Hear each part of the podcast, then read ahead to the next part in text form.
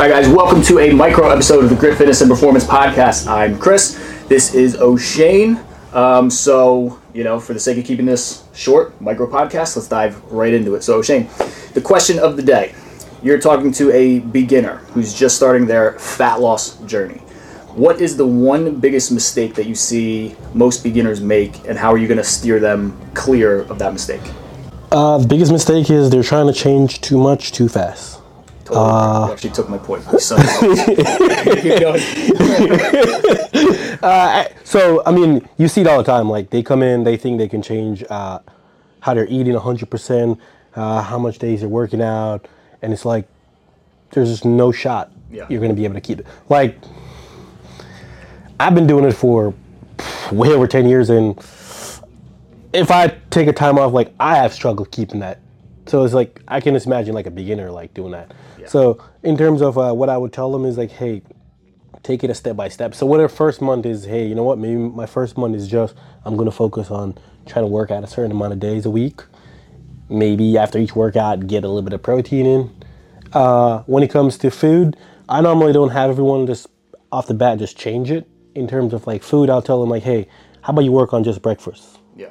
then you work on lunch, then you work on dinner, then you kind of put the piece together. Because I feel like that way, that approach, it's very long term, and you're more likely to stick with it that way. Yeah, I mean, I agree with everything that you just said. Um, I've told people the exact same thing, and I like the phrase, um, "How do you eat an elephant?" And it's one bite at a time because you have this huge elephant. It seems like such an enormous task. Like, wow, how do I eat this huge, you know, thing? How do I tackle this big problem? And too many people are trying to do too many things, too big of a step too soon, and it's like exactly what you said. Like, slow down. Like, let's break this down into smaller, more manageable um, steps, and that way you can kind of build off of yesterday's small victory into two small victories, into three small victories, and whatnot.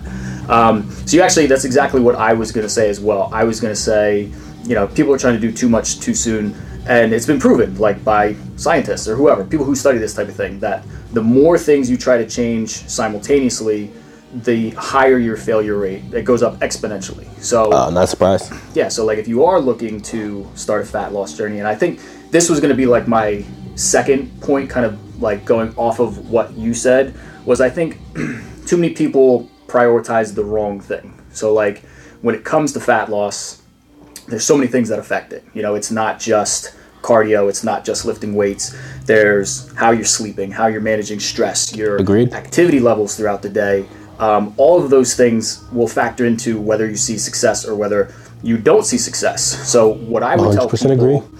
you know if you were to tell them hey you're doing too much too soon i would tell them listen you need to prioritize what you struggle with the most and try to tackle that problem first and foremost. Because if like let's say you have someone who is getting four and a half hours of sleep every single night and they're like oh man i'm starting my fat loss journey let's go exercise let's go exercise and it's like well timeout like maybe you should start sleeping a little bit more before you start exercising because if you're not sleeping the way that you should be you're going to be hungrier more often you're not going to feel as full as you should be and you're kind of like your your priorities are just totally out of whack I mean, to your point, it's almost like a like a report card. It's like you could have like all those things on like a report card. Like, is my sleep an A or is it like an F? yeah Is my workout an A or is it an F? Is my eating an A? Is my drink water like water consumption? Is that an A or an F? Is my stress level is it an A or is it an F? Like, Right.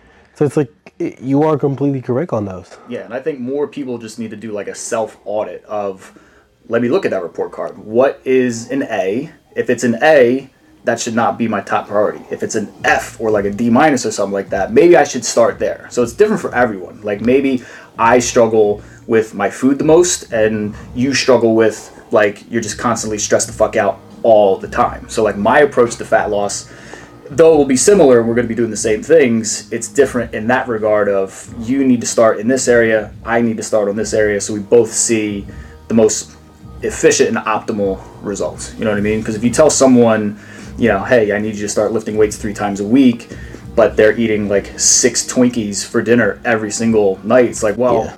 maybe this isn't the most efficient way to tackle this fat loss problem. You know what I mean? 100% agree.